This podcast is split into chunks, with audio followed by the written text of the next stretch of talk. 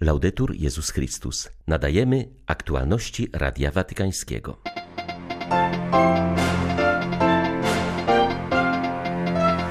Papież Franciszek napisał osobisty list do narodu ukraińskiego. Zbyt dużo łez i krwi, wasze cierpienia są moim cierpieniem, pisze Ojciec Święty, podkreślając, że nie można przyzwyczaić się do wojny. Konflikt na Ukrainie pogłębił dramat Syrii. Ludzie żyją w straszliwym ubóstwie, brakuje podstawowych leków, a chleb stał się towarem deficytowym. 90-letni chiński kardynał Zhendze Kyun został skazany za pomoc ofiarom komunistycznych represji.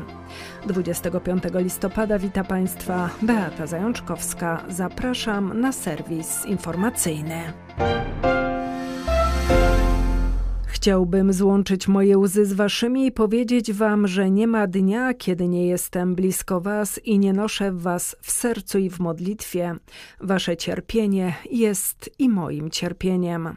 Papież Franciszek pisze o tym w przejmującym liście do narodu ukraińskiego, który powstał w dziewięć miesięcy od rosyjskiej agresji na Ukrainę.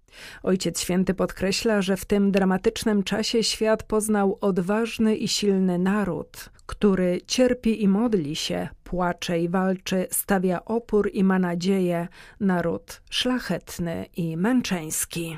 Swój list Franciszek rozpoczyna od przywołania sytuacji Ukrainy, gdzie od dziewięciu miesięcy rozpętało się absurdalne szaleństwo wojny.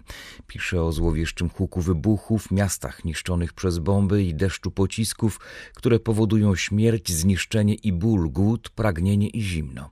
Wspomina ludzi, którzy musieli uciekać, zostawiając swe domy i bliskich. Obok waszych wielkich rzek płyną codziennie rzeki krwi i łez, pisze papież, podkreślając, że współcierpi z Ukraińcami. W krzyżu Jezusa widzę dziś was, którzy cierpicie z powodu terroru rozpętanego przez tę agresję. Tak krzyż, który torturował Pana, uobecnia się ponownie w śladach tortur odkrytych na ciałach zabitych, w masowych grobach w różnych miastach, w tylu innych krwawych obrazach, które weszły do naszych dusz, które każą nam wołać dlaczego. Jak ludzie mogą w ten sposób traktować innych ludzi, pyta w swym liście papież. Przywołuje wiele tragicznych historii, szczególnie tych dotyczących cierpienia i śmierci dzieci. Papież zapewnia też o modlitwie za władze Ukrainy, na których spoczywa obowiązek rządzenia krajem w tragicznych czasach i podejmowania dalekowzrocznych decyzji na rzecz pokoju i rozwoju gospodarki, gdy zniszczonych jest tak wiele ważnych elementów infrastruktury. Przypominając ludobójstwo Wielkiego Głodu, Franciszek wyznaje, że w tym całym morzu zła i cierpienia jest pełen podziwu dla ducha Ukraińców. Zapewnia, że wciąż jest blisko nich, sercem, modlitwą i troską humanitarną, po to, by czuli, że ktoś się o nich troszczy i by nikt nie przyzwyczaił się do tej wojny. Na progu Adwentu łacińscy i rzymskokatoliccy biskupi Ukrainy spotkali się na wspólnych rekolekcjach. We lwowskich Brzuchowicach głosił je ojciec Daniel Botwina, który mówił m.in. o posłudze świętego Franciszka w niesieniu pokoju. Następnie biskupi obu obrządków uczestniczyli we wspólnym posiedzeniu, gdzie mówiono o tym, jak najlepiej służyć mieszkańcom pogrążonej w wojnie Ukrainy. Łaciński metropolita Lwowa, arcybiskup Mieczysław Mokrzycki wskazuje, że zima pokazuje wiele nowych wyzwań, którym pilnie trzeba stawić czoło. Myślę, że te rekolekcje i nasze wspólne spotkanie przyczyni się do tego, abyśmy jak najlepiej mogli służyć naszemu Kościołowi katolickiemu tutaj w Ukrainie w tej trudnej sytuacji, którą przeżywamy, trwającej nadal ciężkiej wojny, a zwłaszcza że zbliża się zima, bo już za oknami widzimy dzisiaj piękny, biały, puszysty śnieg. Niestety będzie to dla nas też jakieś wyzwanie, aby przyjść tym ludziom, którzy tracą w tych dniach energię, nie mają światła, nie mają ogrzewania czy wody.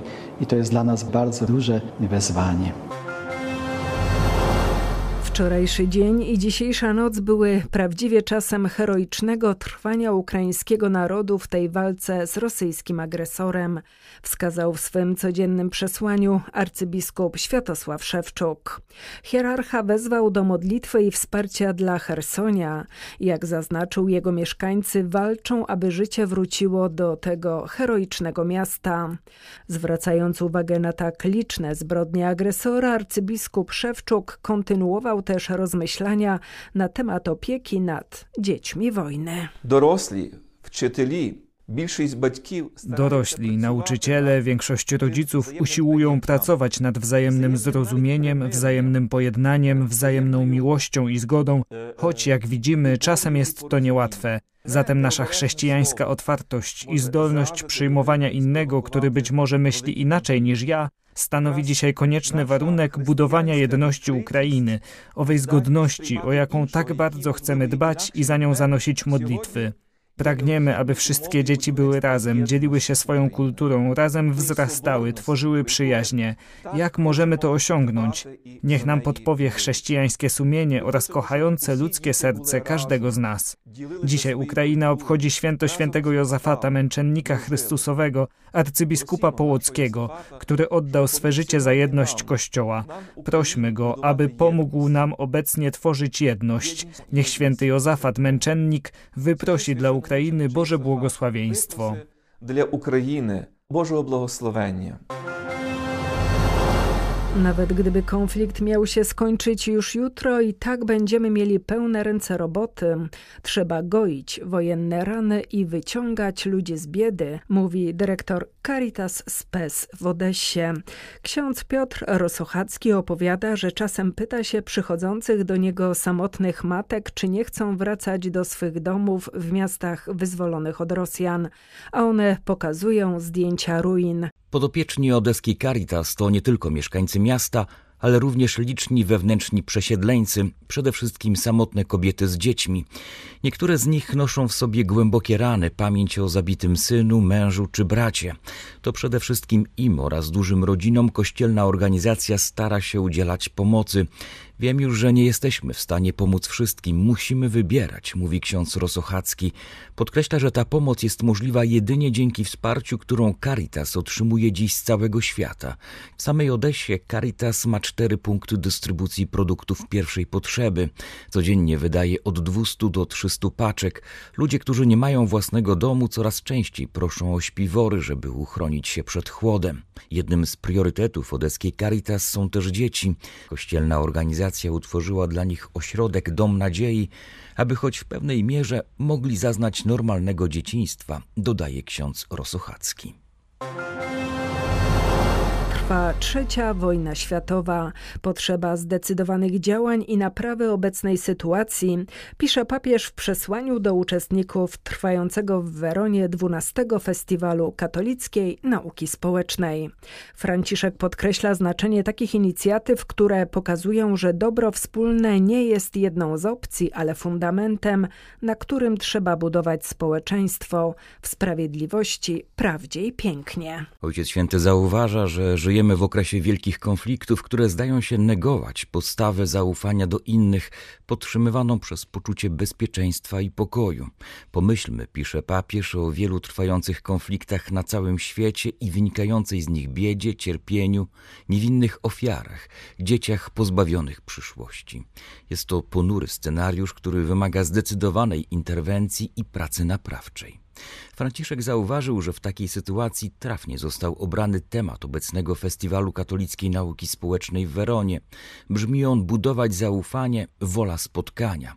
Papież zachęca, by zastanowić się, w czym dzisiaj człowiek pokłada swoją ufność, a zarazem być budowniczymi zaufania do ludzi, a przede wszystkim do Boga. Papież zachęca, by stale dążyć do spotkania z drugim człowiekiem, do przekształcania egoizmu w braterstwo. Tylko w ten sposób można wyjść z logiki wojny, która widzi w innym wroga i uzurpatora, i zacząć wytyczać możliwe drogi pokoju. Po 12 latach wojny Syria jest krajem totalnie wyniszczonym. Ludzie żyją w straszliwym ubóstwie, brakuje podstawowych leków, a służba zdrowia i szkolnictwo praktycznie nie istnieją. Wskazuje na to ojciec Ibrahim al-Zabah, który przez 8 lat wojny był proboszczem w Aleppo. Syria jest jak piłka kopana przez różnych graczy, którymi są największe światowe mocarstwa czerpiące zyski z tego konfliktu, podkreśla syryjski franciszkanin. Ojciec As-Sabah zauważa, że nie widać choćby minimum dobrej woli, by podnieść z ruin udręczoną Syrię. W kraju panuje powszechna korupcja, a nieudolne władze nie przejmują się losem ludności. 60% Aleppo, które w czasie wielomiesięcznego oblężenia stało się symbolem męczeństwa narodu syryjskiego, leży w gruzach. Jedynie Kościół pomaga odbudowywać domy, państwo się tym nie zajmuje. Naród nie korzysta z zysków czerpanych ze sprzedaży ropy i gazu, ponieważ surowce są grabione przez inne kraje, mówi zakonnik. Dodaje, że wojna na Ukrainie i brak sprowadzanego stamtąd zboża dramatycznie pogorszyły i tak już trudną codzienność Syryjczyków. Chleb dla wielu stał się towarem nieosiągalnym. Głód i zimno są naszym codziennym towarzyszem, mówi ojciec As-Sabah. Franciszkanin porównuje Syrię do reanimowanego pacjenta, który nie umarł tylko dlatego, że jest podłączony do pomocy humanitarnej, ale ona ciągle topnieje. Kościół na miarę swych ograniczonych środków wspiera nieustannie Syryjczyków. Dbamy o najuboższych, zapewniamy chorym leki, a dzieciom dostęp do edukacji. Mieszkańcy Libanu mają coraz mniejsze możliwości decydowania o własnym losie. Tak sytuację w tym bliskowschodnim kraju podsumowuje ksiądz Abdorat. Kapłan zauważa, że tamtejszy kryzys jest głębszy z dnia na dzień. W państwie świętującym niedawno swój Dzień Niepodległości po ostatnich wyborach po raz kolejny w ciągu najnowszej historii nie zdołano uformować skutecznego rządu, a parlament nie znalazł do tej pory prezydenta. Równocześnie Liban pozostaje w ekonomicznej zapaści. Tak naprawdę to, co się dzieje, to ciemność. Mamy tutaj kraj, który spada w mrok. Przede wszystkim ciemność serca, duszy, rozpaczy. Kiedy wiemy, że prawie każda rzecz jest uzależniona od korupcji, niestety nasi rządzący w Libanie przez lata i lata źle administrowali. Jeśli nie chcemy powiedzieć, że okradli i zabili naród, to trzeba co najmniej rzec, że we wszystkim ponieśli klęskę. Na przykład po wydaniu 40 miliardów dolarów na produkcję prądu przez ostatnie 23 lata, dziś nie ma żadnej energii. W Bejrucie, w stolicy, otrzymujemy ją oficjalnie zaledwie przez dwie godziny dziennie. A więc można sobie wyobrazić, co się dzieje w obozach dla uchodźców oraz w innych rejonach Libanu. Taka porażka płynie oczywiście z korupcji, ponieważ widzimy, że rządzący i biznesmeni w kraju posiadają miliardy dolarów, a ludowi brakuje nawet chleba, a ludzie rzeczywiście umierają z powodu chorób, gdyż nie ma lekarstw. malattie, perché non ci sono le medicine. Hongkongu zakończył się proces byłego biskupa tego miasta, 90-letniego kardynała Josepha Zenzekiuna. W maju został on aresztowany, a następnie zwolniony za kaucją, ponieważ wraz z czterema innymi ważnymi osobistościami prowadził fundację, która udzielała wsparcia ofiarom komunistycznych represji po masowych protestach w 2019 roku. Chiński purpurat nie trafi do więzienia. Władze ukarały go grzywną. Aresztowanie kardynała Zena i innych członków fundacji spotkało się ze zdecydowaną reakcją państw zachodnich. Początkowo obawiano się, że zostaną im postawione zarzuty na podstawie nowego prawa o bezpieczeństwie publicznym. Wówczas groziłyby im nawet kary dożywotniego więzienia. Ostatecznie sąd zajął się wyłącznie statusem samej fundacji. Orzekł, że nie miała ona charakteru charytatywnego, lecz polityczny i dlatego powinna być zarejestrowana na innych zasadach. Obrona nie zgadzała się z tą argumentacją i podważyła też konstytucyjność samego prawa, na mocy którego byli sądzeni oskarżeni. Sąd uznał jednak ich winę i skazał na kary grzywny od 2,5 do 4 tysięcy lokalnych dolarów.